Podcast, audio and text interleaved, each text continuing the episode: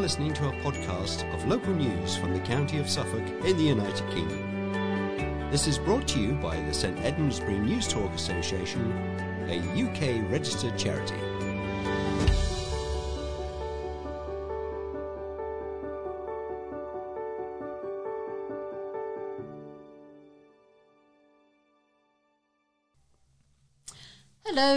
And welcome to the 1898th edition of St Edmundsbury News Talk for the 29th of September 2022. The editor of this edition is Sue Aitchison. The producer is Pat Needham, and your readers are Carol and David Gooderham. We should also mention our processing team, who work hard behind the scenes to copy and dispatch this memory stick to you. We commence with the headlines. Boundary changes could see 500 home estate integrated into Bury St Edmunds. Beautiful rural setting could be lost forever. Fear. Rise in hospital assaults during pandemic. Family run jewellers moving to town. Council award changes planned across West Suffolk would see a 500 home development move into Bury St Edmunds. West Suffolk councillors will consider recommended ward changes as part of the Community Governance Review 2021 to 22 at a full council meeting next week. The suggested combination of Bury St Edmunds, Out Westgate, and Westgate wards would lead to the loss of one councillor across the area. While consultation on the combined wards led only to a response from the Town Council, which supported the recommendation, more people commented on the suggested extension of Bury St Edmunds boundary to include the 500 home Lark Grange development. The development south of Mount Road would be moved away from Rushbrooke, with Rougham Parish Council, Bury St Edmunds Town Council agreed with the recommendation while the Parish Council opposed it, stating it wished to retain the parish's current identity and boundaries. Of the 48 local residents who commented on the extended Bury St Edmunds boundary, 43 supported and 5 objected. Statements by those in favour included very simply, Lark Grange is part of Moreton Hall, not Rushbrooke with Rougham, and I have integrated into the Bury St Edmunds community and feel very much part of it. From those in opposition, responses included I think Bury St Edmunds is becoming too large and I would strongly oppose any further incursion into the Rushbrooke with Rougham parish, as residents of this larger area have not been formally canvassed recently on whether they want to change council. The West Suffolk recommendations also include combining Haverhill, Mount Road, Town Ward with Haverhill Central, Town Ward, extending the boundary of Ousden Parish to incorporate the properties on Dunstall Green Road, transferring some properties from Denston to Wickhambrook Parish, and transferring properties on Chase Avenue from Worlington to Red Lodge Parish. If the recommendations are passed, the number of councillors on Withersfield Parish Council would also be increased from seven to eight. Plans for hundreds of homes on the fringes of Bury St Edmunds, near the proposed new West Suffolk Hospital, have attracted new objections. Applicant Robert Brown of John Brown and Sons has applied to West Suffolk Council for outline planning approval for up to 220 homes on land north of Gypsy Lane, east of the A143, Horringer Road, south of Horringer Hill House, and west of Horsecroft Road. The 16.5 hectare site is currently used for agriculture. But nearby residents have spoken out against the scheme in comments on the council's planning portal, with Alexander Bartley of Longacre Gardens saying it could lead to big problems for Horsecroft Road residents and pedestrians, and Mark Purvis of Horsecroft Road also raising traffic concerns, saying it is highly dangerous for this proposal to go ahead, as any further increases in traffic volume would endanger residents. Another resident said Gypsy Lane formed part of a network of ancient oak lined sheep driving tracks around the southwest of Bury, adding, The proposed development will dominate Gypsy Lane and ruin the landscape so important to Bury's history. A design and access statement by agent Rapleys said the high quality master plan could provide up to 220 homes, including 66 affordable dwellings, a new east west link road between the A143 and the proposed new West Suffolk Hospital site, a new arrangement for the A143 stroke B 1066 Gypsy Lane Junction, just over 10 hectares of public open space, and a new children's play area. Nigel Beaton of Hardwick Lane said, Council must address the defects in the road system before approving, approving large scale developments. Neil Baskett of Avenue Approach said, The land is a classic example of Suffolk rural scenery which brings the countryside close to the historic centre of Bury. Loss of this visual and public amenity would be a major loss to the character of the town.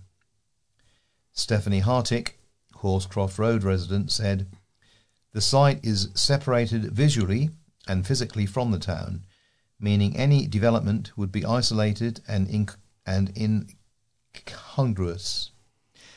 The, the detrimental effects upon the open landscape character of a housing development would be significantly irreversible. Gillian Keylock of Fountains Road said, With all new build proposals, Surely adequate roads, pedestrian areas, and speed restrictions need to be ensured and incorporate schools, doctors, and dentistry. And Richard Richard Baker of Horsecroft Road said, The site is in a beautiful rural setting in a beautiful corner of the town that would be ruined forever. There are more suitable sites elsewhere around the town. The developer was approached for comment. Staff at West Suffolk Hospital faced the highest number of assaults in the last five years during the height of the COVID 19 pandemic, while totals appear to fluctuate at Ipswich Hospital. The Freedom of Information request by Suffolk News found that during 2020, a year hospitals were pushed to their limits due to the virus, 141 attacks were carried out on staff at the Bury St Edmunds Hospital. This number was more than double the total of 69 that was recorded in 2018 and higher than the 2019 sum of 135. Craig Black, Chief Executive of West Suffolk NHS Foundation Trust, said of the data, We understand that coming to the hospital can be a stressful time for both patients and relatives. Like many other trusts, we are seeing more patients with increased and more complex needs than ever before, which is contributing to a rise in the number of incidents. Attacks reduced by 20 in 2021, with a total of 121 recorded, 52 instances higher than the 2018 total. And as of August, 72 attacks on staff have taken place at the hospital this year. This is already three more than recorded in the whole of 2018. Mr. Black said, The safety of our hard-working staff is paramount and we do not tolerate verbal and physical abuse towards staff in any circumstances. We encourage our staff to report all incidents and have numerous measures in place to maintain a safe and supportive working environment. At Ipswich Hospital, 2018 saw the highest number of attacks on nursing and midwifery staff in the last five years, with a total of 86. But in 2020, the year of the pandemic, attacks on nursing and midwifery staff dropped, with 62 recorded, some 24 less than that of 2018. And in this year alone, with four months left, 68 attacks on nurses and midwives have been noted. Neil Maloney, Deputy Chief Executive of the Trust which runs Ipswich Hospital, said they have a zero tolerance policy when it comes to violence towards staff. We will always attempt to prosecute anyone who wilfully abuses our staff or another patient, while understanding in some cases they may have made an assault because of a medical or clinical reason, he added. A family run jewellers is returning to Suffolk after 130 years as it moves into the former Thurlow Champness and Son in Bury St Edmunds.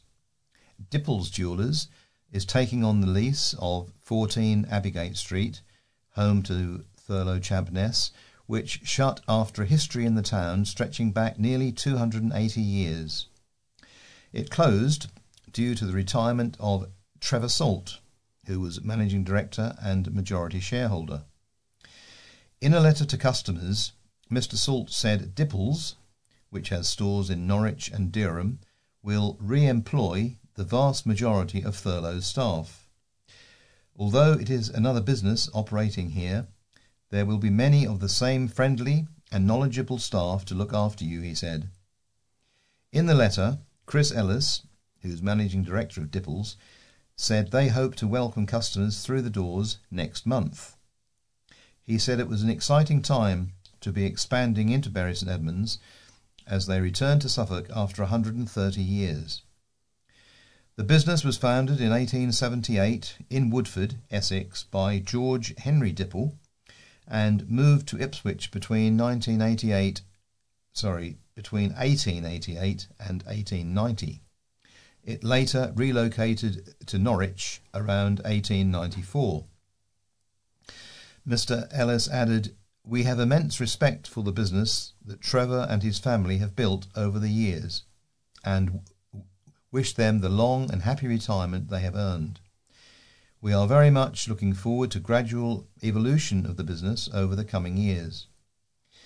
During our discussions, we have realized just how similar our two businesses are given our long standing heritages.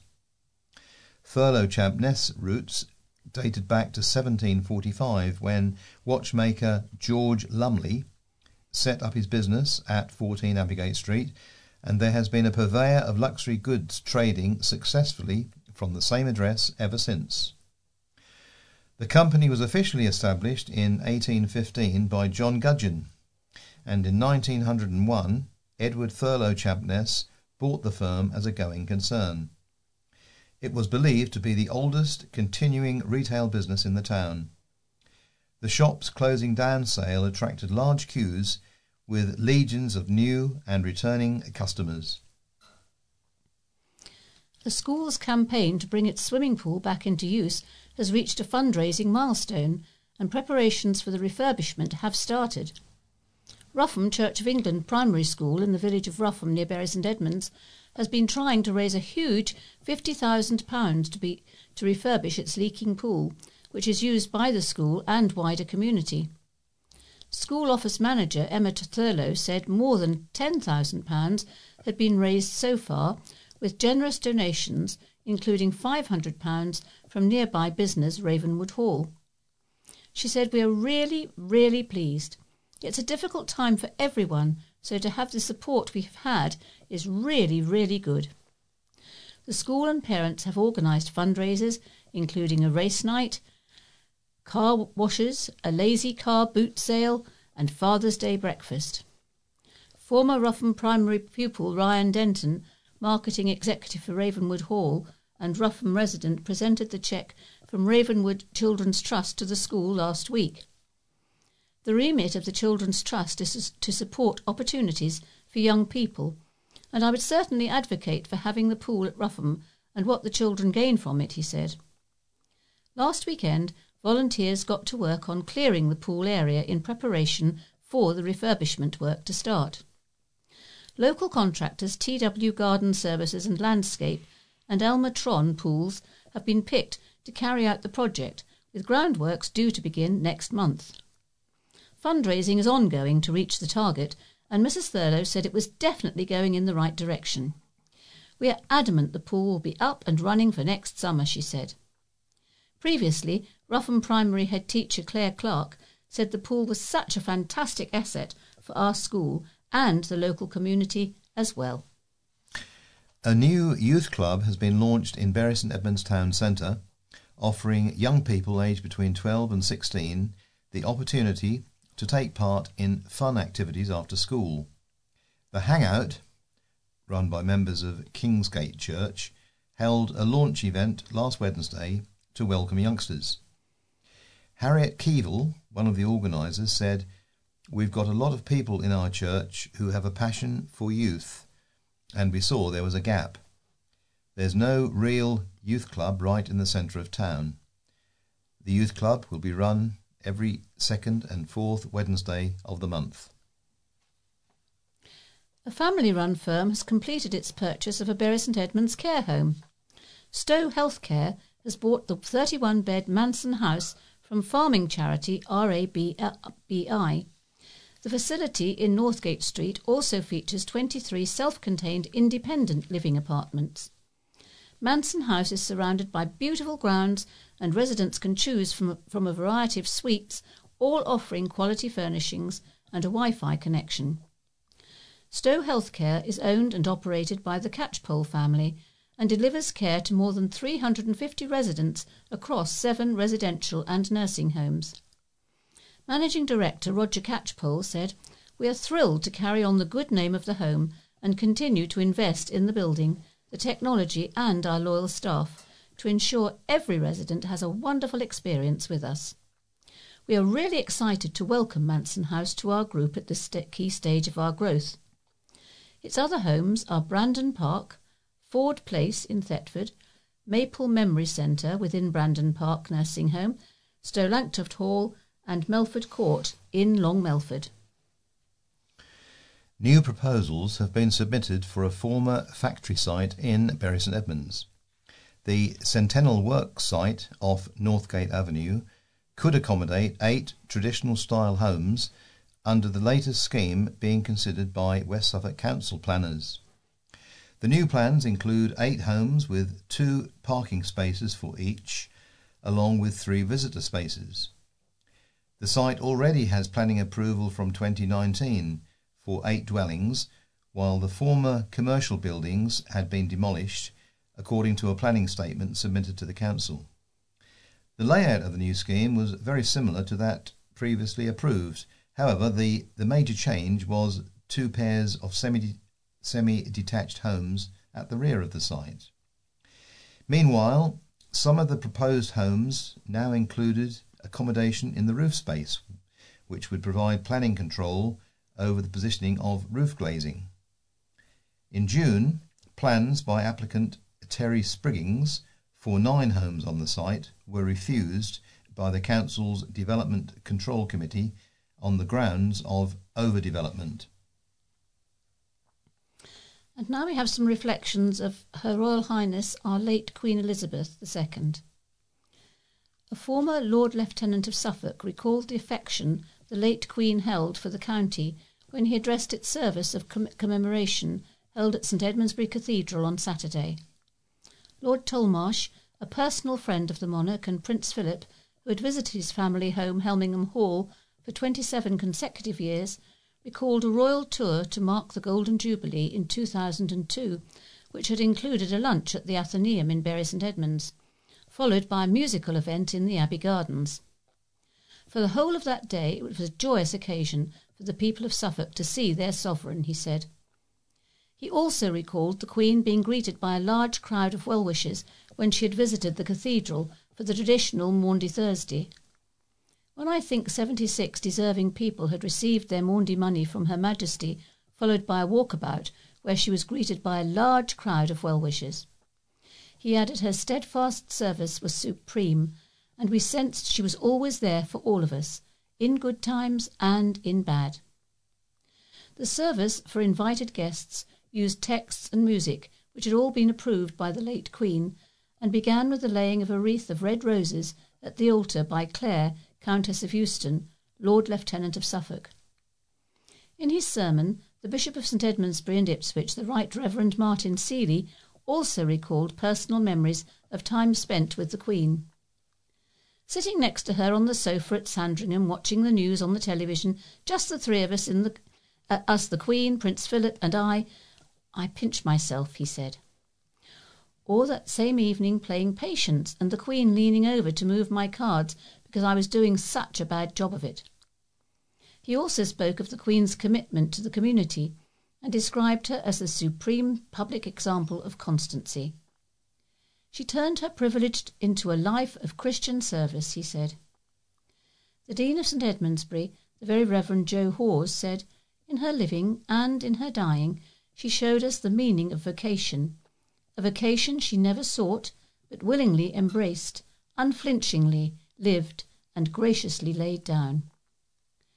Prayers were led by the Reverend Canon L. Harold Afflew, senior minister at Ipswich International Church, and Macy Williamson, who was representing the county's young people. The service ended with the congregation singing the national anthem. One of the soldiers who carried the Queen's coffin at her funeral on Monday was from Bury St Edmunds. Former King Edward VI school pupil James Patterson was among the eight pallbearers watched by millions across the globe as they carried the coffin draped in the royal standard. The soldiers were from the Queen's Company, 1st Battalion Grenadier Guards. The unit had a close connection with the Queen. As the serving monarch, she held the position of company commander and made a personal review of the company every decade. Geoff Barton, who is a former head teacher at King Edward VI School, said, We couldn't be prouder to see James playing such a significant role at the Queen's funeral. We remember him as a student at King Edward's who exemplified public service.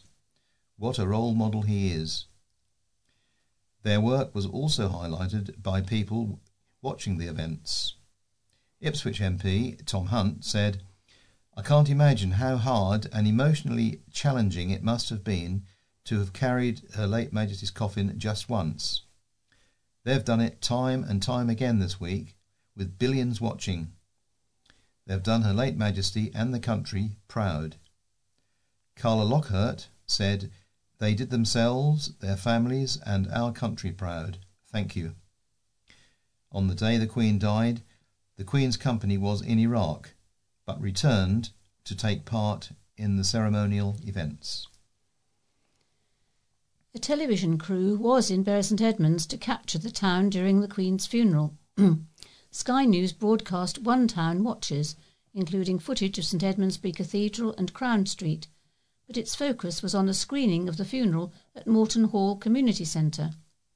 There, residents of all ages gathered to watch, with accompanying tea, coffee, and marmalade sandwiches before the planting of a memorial rose. Meanwhile, Bury historian Martin Taylor and Melanie Lesser of the Abbey 1000 com- Committee were involved with a Sky TV documentary called The Queen's People, which was released shortly before the Queen's death. The documentary looked at life during the Queen's reign in three English locations Bury, Brixton, and Bolton. Martin said the timing of the documentary was extraordinary. The broadcast looked at the town's history with the monarchy, from King Edmund to present day. The documentary also included footage of the town's annual St George's Day parade, held in April. And now a lovely poem from a Bury Free Press reader, Beryl Dykes. The heading is R.I.P. H.M. the Queen. The country is in mourning at the passing of our Queen, a monarch, wife, and mother held in highest esteem. Now she is in God's keeping, her loyal duty done, she will be remembered at the setting of the sun. So, now a new dawn is breaking, and we welcome Charles Third, as the crown he will be taking around the world is heard. The Commonwealth and people sing, Hallelujah, God save the King. And now we have some letters.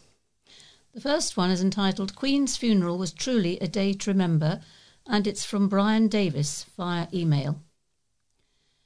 September the 19th, 2022, will go down in history and remembered as the day the funeral of our much loved and revered, revered Queen Elizabeth II took place. The occasion was marked by the perfect performances of all who were involved, and I think it would be safe to say when it comes to pomp and pageantry, no one does it better. Royalty, heads of state, and dignitaries from around the world were in such numbers as to necessitate most being bussed in for the funeral service at Westminster Abbey, which was full to capacity. A further service was held at St George's Chapel, Windsor, after which she was to be interred with her beloved Prince Philip in a private service attended by family members only. We are very unlikely to ever see again such an outpouring of love and affection to anyone from such diverse cultures and nationalities as we witnessed on Monday. Long live the King. And another poem uh, from a Bury Free Press reader in tribute to the Queen. The nation mourns your passing, and many shed a tear. You've reigned over us professionally and filled us full of cheer. You've joined in celebrations, the happy and the sad. You've shared your wisdom with the world, and let us know you cared. The sun is glinting on your crown as you slowly make your way, a solemn journey from Westminster to Windsor Park today. Your dashing prince is waiting. We think you'll agree. It's time to kick off your socks and shoes and finally be free. After 70 years of service, it's time for your vacation. Your train leaves soon at 2.22 from Paddington Central Station. The stars shine more brightly now, two brighter than the rest. As you take your place in heaven, we feel we've all been blessed. You still look down on over us, that green and pleasant land, share that brilliant smile with his gently with his and gently wave your hand. You've left your eldest son in charge, you've trained him from the start. Supported by his family, we are sure he'll play his part. God bless His Royal Highness. Charles, he has big shoes to fill.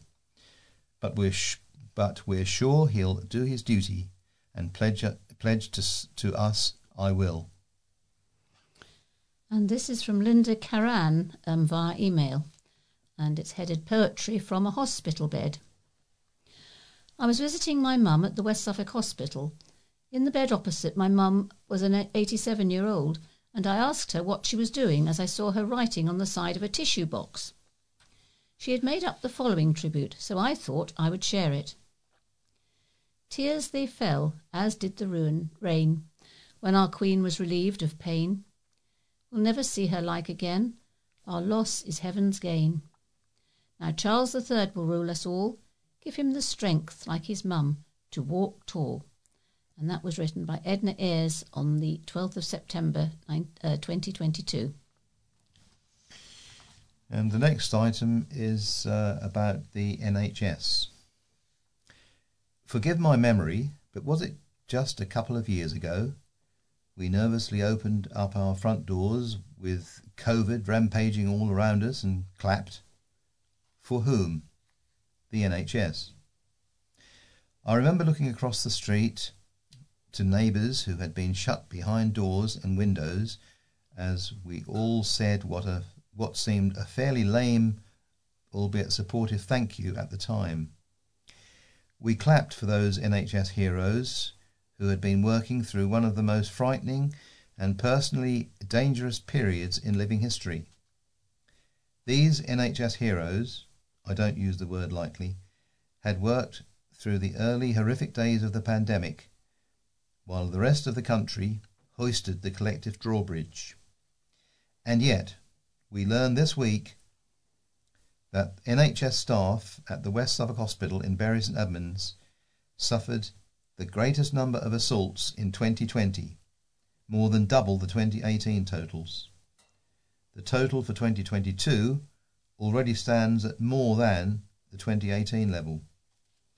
So, our wonderful NHS staff are still working, still working with a lurking danger. It's not COVID so much as regular patients. This has to stop, and quickly. No one should live in fear of assault, and the fi- and the full might of the law needs to come down on offenders so that our angels can once again fly in relative safety. This email uh, letter is from Jim Mitchell. Concentrate on improving NHS. Therese Coffey, Secretary of State for Health and Social Services and Deputy Prime Minister, has certainly set the literary world alight with her comments about how not to use the Oxford comma.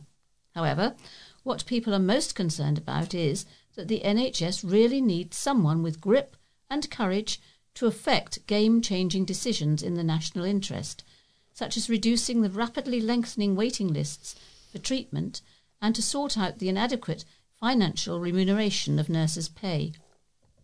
So, may we implore the new NHS Supremo to sideline these peripheral elements of her job and focus 100% on things that really matter to people, namely, drastically improving the quality of management within our most cherished achievement within the most post war welfare state.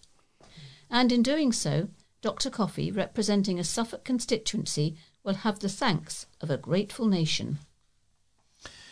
And this letter is from Jerome Walls, and this was sent by email. Uh, the heading is Financial Package is Badly Thought Out.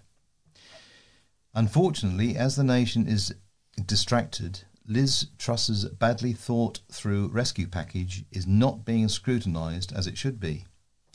The package loads a staggering amount of debt, easily, easily possibly to be 150 billion pounds, onto the public purse, while not attempting to tax the estimated excess profits of 170 billion pounds being made by the energy uh, producers in the same period.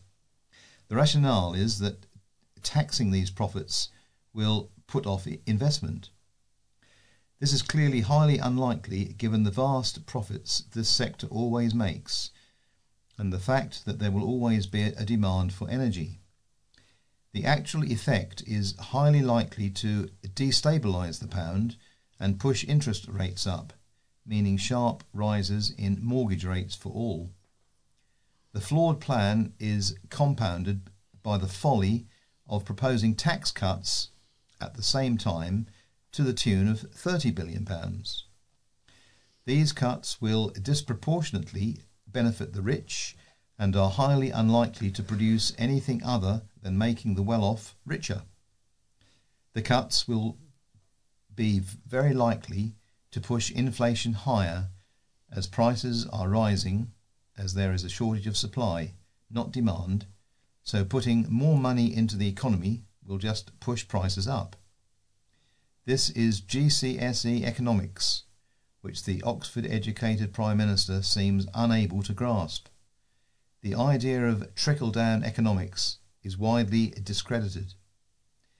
Yes, the government had to cap costs, but it's a very poor start when the leader of the country appears to have a plan that is so badly thought through that it ignores the obvious way to have the cost substantially paid for. And this letter from Graham Day of Stowmarket. District hosted Ugandan Asians. Fifty years ago, the dreadful despotic dictator Idi Amin expelled Asians, mainly business owners, from Uganda. At the time, I was working at the former Gipping Rural District Council at Needham Market. The government of the day asked if any local authorities could make any houses available for them. At the time, the Gipping Valley bypass on the A45, now the A14, was being built. As part of the process, houses on the route had been acquired. However, some were not destroyed, and, as luck would have it, there were two houses in Paper Mill Lane, Claydon, which could be offered to house the families. The bypass cut Paper Mill Lane in two, necessitating a realignment. The houses were duly let and were occupied. I often wondered what became of the families. How successful were they in their life in the UK? A case of a small authority doing its bit to help. And another letter here from P. Harbour of South Lopham. It's entitled Back from the Dead. When we moved to our new home almost two years ago, the outgoing owner put, put a dried up, dusty, boring old cactus in the compost heap before leaving. Feeling very sorry for it on our arrival, I gently lifted it out. It, it dusted off the snow and potted it up, bringing it into the house. After a year, I put it in, in my new greenhouse, thinking it would love the heat. Not so. It began to look ill. So, in desperation, I planted it in the garden in a sunny spot. A few months later, I have been rewarded with the most beautiful display of large tropical looking flowers, all coming one after another, a true, a true delight to see. It will need protecting come the winter, but what a joy to see it so happy in its forever home. Maybe, with global warming, we should all be growing cacti in our gardens. And now we have some features. And this one is by Tamika Green. She went behind the scenes at RAF Mildenhall to find out what life is like on an American airbase. I wasn't sure what to expect as I drove to RAF Mildenhall a few weeks ago. I was nervous, but I was looking forward to seeing what life was like for personnel and their family members on base. Once inside, I met Staff Sergeant Justin Elliott, who has been in the USAF for 10 years, having always wanted to join from a young age. Since being in the ninth grade, I always wanted to be a pilot, he said. The 28 year old, originally from uh, Arkansas, or Arkansas, I think it's pronounced, explained that personnel have two jobs an office based job and a flying one. In my office job, I will give evaluations to people as they're flying to make sure they're up to standards, and I'll file paperwork and make sure everyone is qualified, he said. For the flying portion, I am a boom operator, which is an air refueling specialist. I fly and refuel fighters and bombers in the sky. We're like a flying gas station. We help support all of Africa, Europe, and our NATO and host nation partners as well. Sometimes I can be gone for a month or a week, whatever the mission dictates. We can travel to Greece, Spain, or Germany mostly. Training to be in the USAF varies from profession to profession. Recruits do basic training for two months, a fundamentals class which teaches aviation, a survival, evasion, resistance, and escape course and water survival training for a month, and a four month course for their particular aircraft. In Staff Sergeant Elliott's job, he uses a joystick to control the boom, a long metal extendable arm positioned at the rear of the aircraft, line it up with the aircraft's receptacle, and offload fuel. One of the biggest challenges is probably the weather. If it's bumpy or choppy, that makes it hard. When in foreign nations, if they don't speak English, that could be a big language barrier, and it makes it a little bit harder. But the biggest challenge is training. We're the, the only ones who have air refueling systems like this. Other countries don't get to practice as much as us, so we're usually there first time refueling in two or three years. Base life is good, he said. We have a lot of amenities like the base theatre. We can watch up to date movies from America here on base at a decent price we have a gas station, different restaurants, the gym, and the biggest thing is the bowling alley. There is a child development centre on base which provides childcare services for personnel who are working during the day, and RAF Mildenhall is part of a tri-base community with RAF Lakenheath and RAF Feltwell, which means that various amenities like elementary, middle, and high schools can be shared. There is also a library, post office, grocery shops, dormitories for junior airmen, and parks. Much like how schools are shared between Lakenheath and Mildenhall, base exchange stores are also shared. RAF Mildenhall has homeware, garden and sport shops, while RAF Lakenheath has electronic and clothing stores. For Staff Sergeant Elliott, working in the UK was always where he wanted to be, and he said he would stay for a decade if he could. I love it here. This is the place I've always wanted to go, my dream base. It's the perfect place where you're overseas, but you still know the language. So that's awesome. I love the culture. One of my favourite foods in the UK is a Sunday roast. I thought it was all talk, but you all brought it. Sunday roasts are it. To residents who live in Mildenhall and surrounding areas, Staff Sergeant Elliott would like people to know that the military community is just that a community. We're a family. We help each other out, and we're always here to support. A community interest company which helps disadvantaged young people has been celebrating after moving to a bigger premises. Monkey Workshops moved its premises in Rougham to a larger space in Bradfield St George and held a launch to thank supporters. Starting out as Wood Monkey Workshops in 2020, the company now hosts five types of workshops. It still runs Wood Monkey but has added Gear Monkey, Grow Monkey, Music Monkey, and Tech Monkey to offer young people aged between 11 and 16 more opportunities. Keith Colley, CEO and founder, said, The launch went really well. We had a lot of support from the local community, and it was a great opportunity for those that were with us from the start to see how it has developed. It was also a chance to fundraise because we have plans for, for more monkey workshops. In S- Suffolk and across the country, there is certainly no lack of children needing this, this kind of support. So, hence the need to continually add offerings. Not every child wants to do woodwork, but they still have the need for the mentoring and the opportunity to find an activity of interest to spark them. Monkey Workshops supports children in main, mainstream education who are at risk of exclusion, as well as those in pupil referral units and children in care. From the company's humble beginnings in Keith's Garage, the workshops are able to support around 40 children a week, with an aim to reach up to 100 young people a week in the near future. What we've learnt from when we first started is that it works, Keith said. Because we've been going for a little while, we've started to see children who came to us really struggling and feeling socially excluded and now we've seen these young people enroll in a college course. I feel intensely lucky. This was an idea of mine, and that idea has become a reality through the support of others. Monkey Workshops in itself is an example to young people to put it out there that with support, things can happen.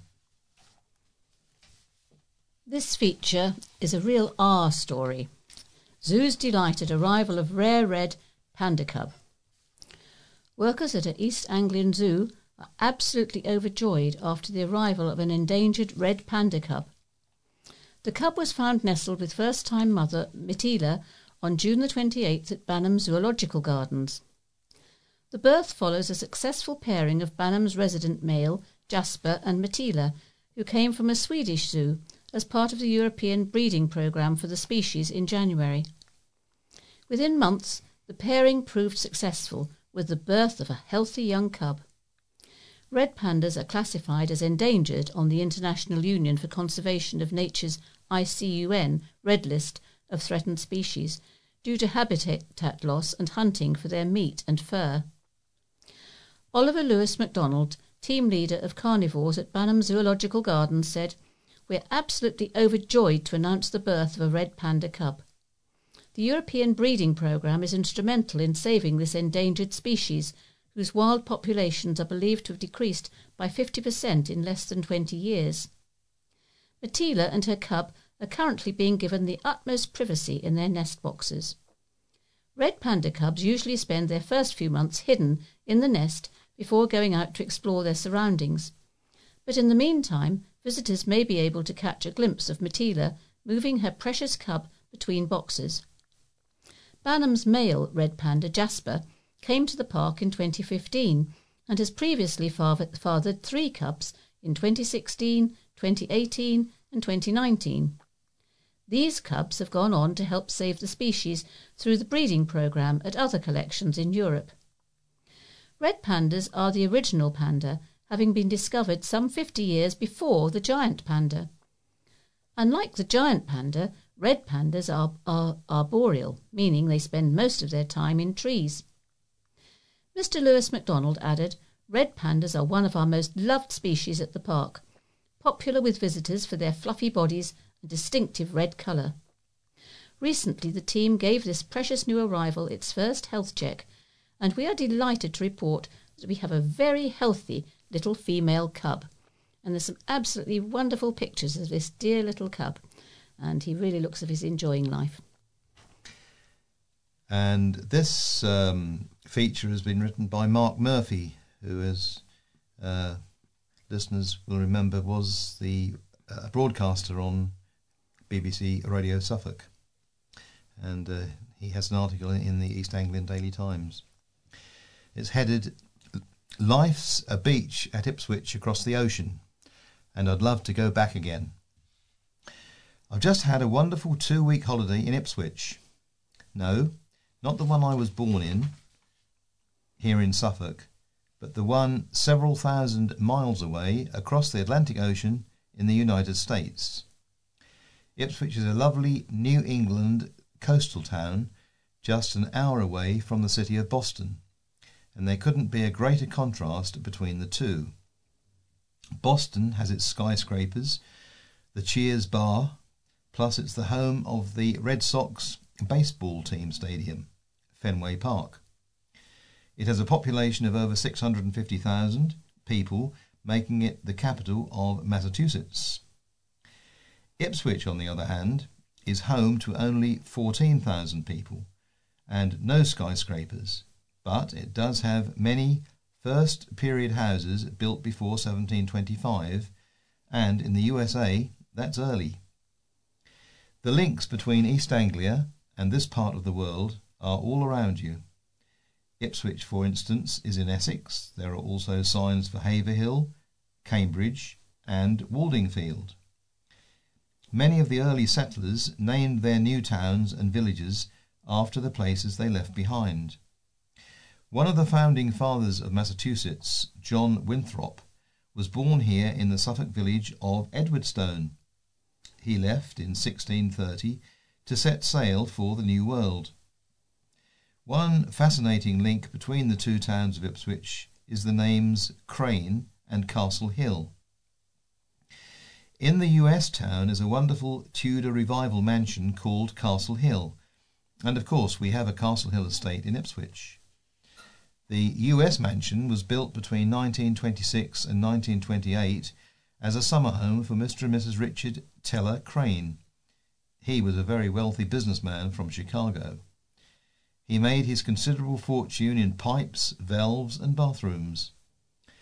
The story goes that Mr. Crane wanted to build a factory in England, and so he said to one of his staff, Get me a map.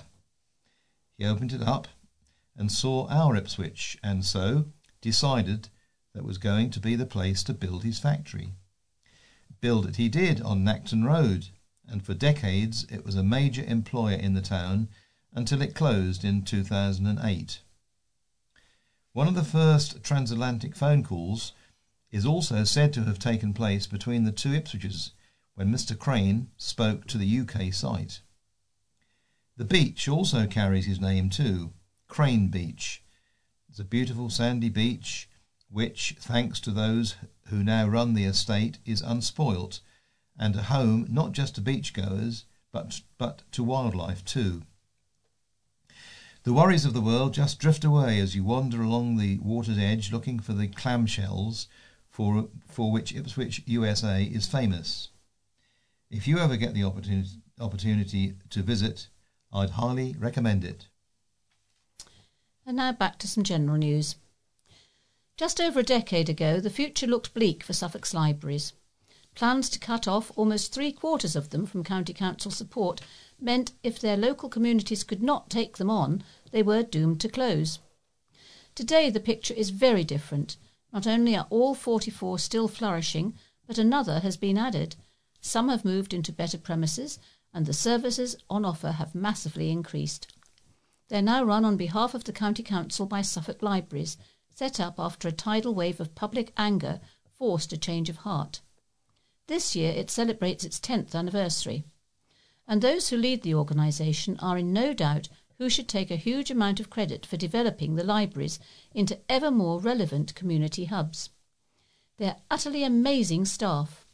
With books still the bedrock of their service, they now support their communities in ways that range from combating social isolation to loaning sports equipment.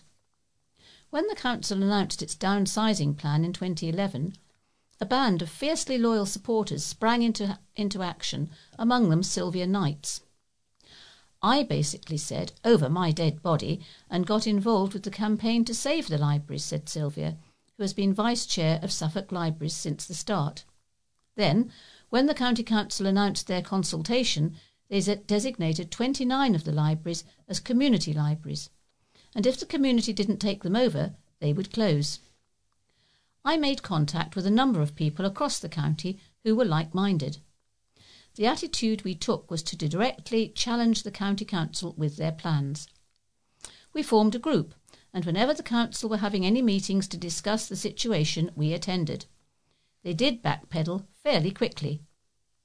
Suffolk Libraries was set up as an industrial provident society with a central organisation supported by a fundraising friends group in every library.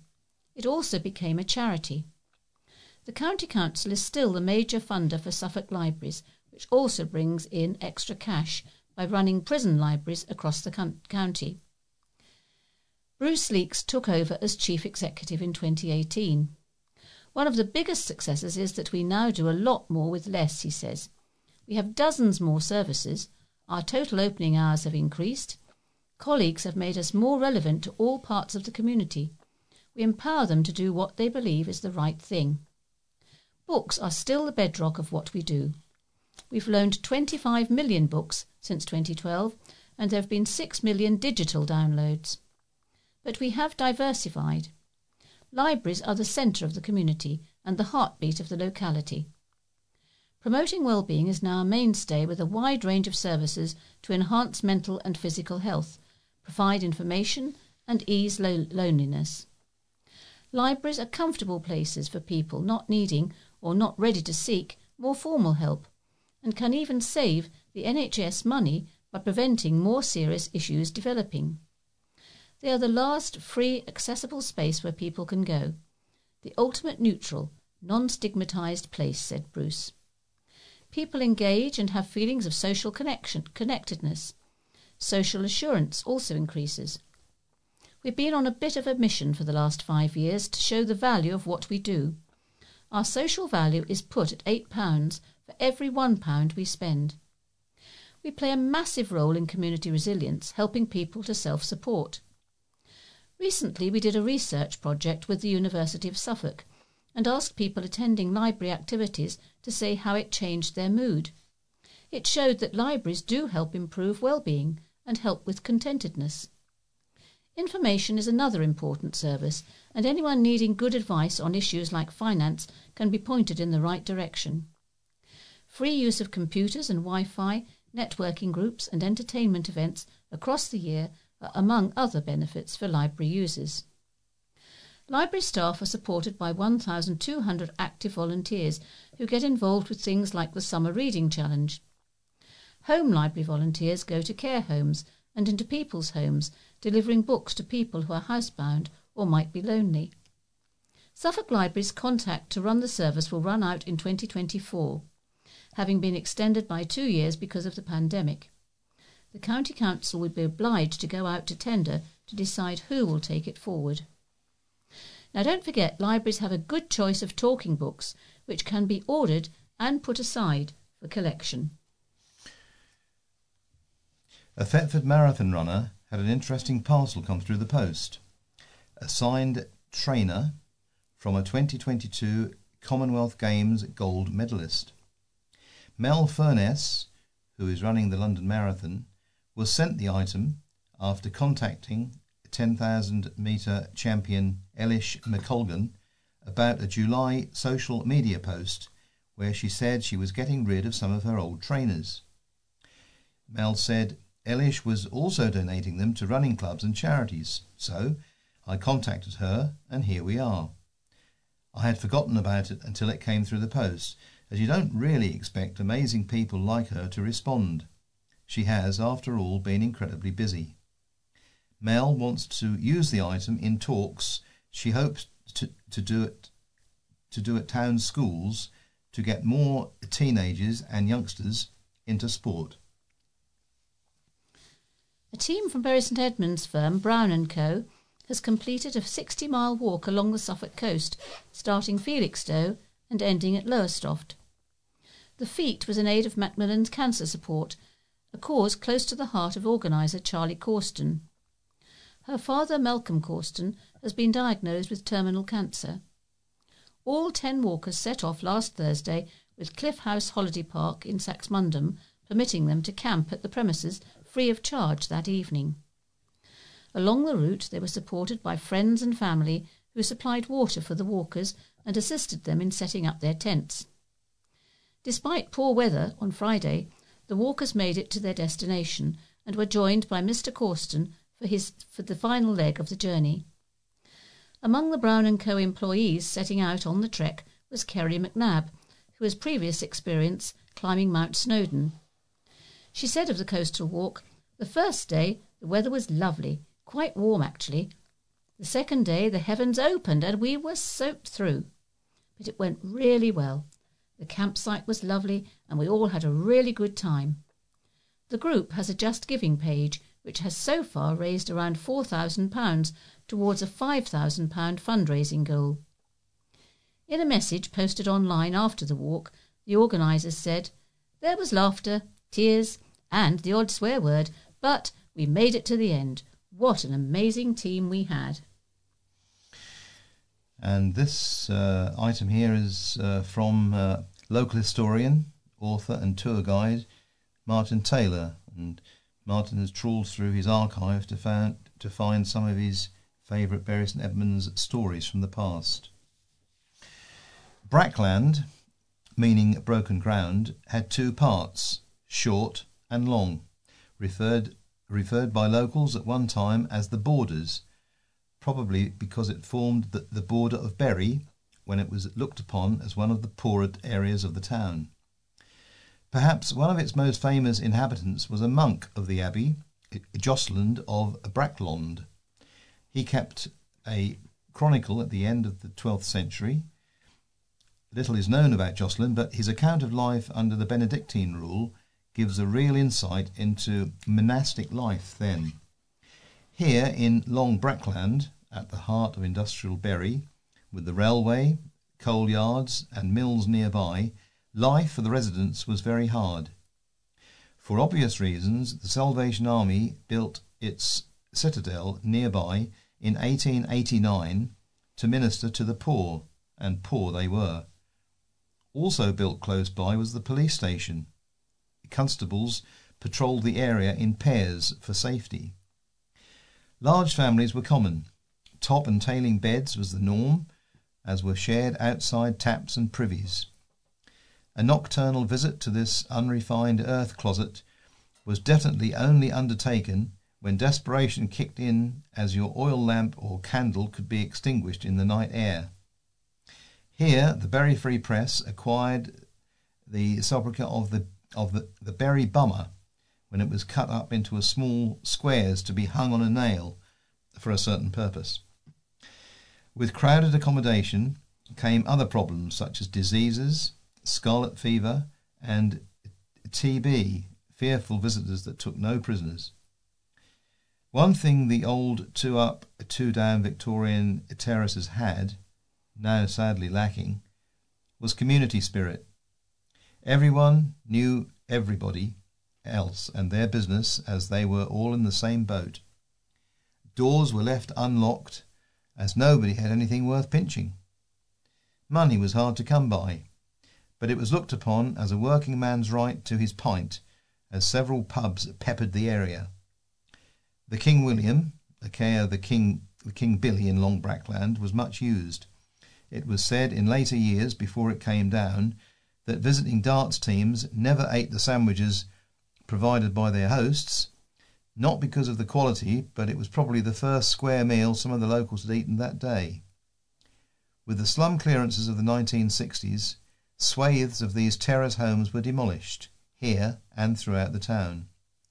Dr. Joyce Cockram, an eminent Bury doctor, said it was the best thing that could have happened to them, as they were breeding grounds for diseases. We're coming to the end of this edition of St Edmundsbury News Talk. If you have any comments about the memory stick or difficulty playing it, please use the phone number on the pink sheet which you have been given. Alternatively, you can put a note in the pouch when you return the memory stick to us. We would like to acknowledge our appreciation to the Bury Free Press, East Anglian Daily Times, Haverhill Echo, and Newmarket Journal, from whose pages most of our items have been taken. News Talk will be back again next week so until then, from Sue, Pat, David, and Carol, it's goodbye. Goodbye.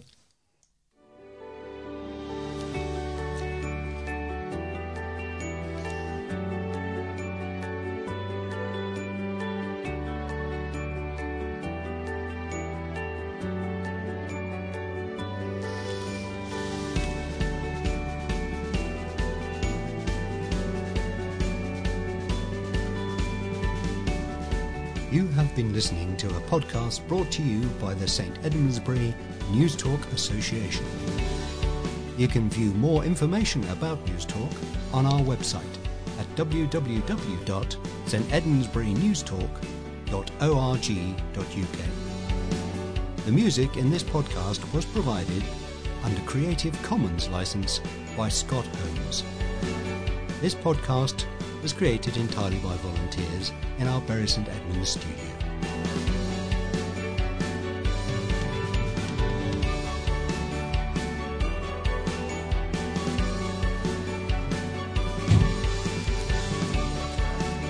Sorry? Oh. No, you can't, exactly. You can't touch anything. There might be too much noise in the background. Right, no, I've got, I've got to be. I've got a pen here. I've got to be bits. There you go. Yeah. To go off.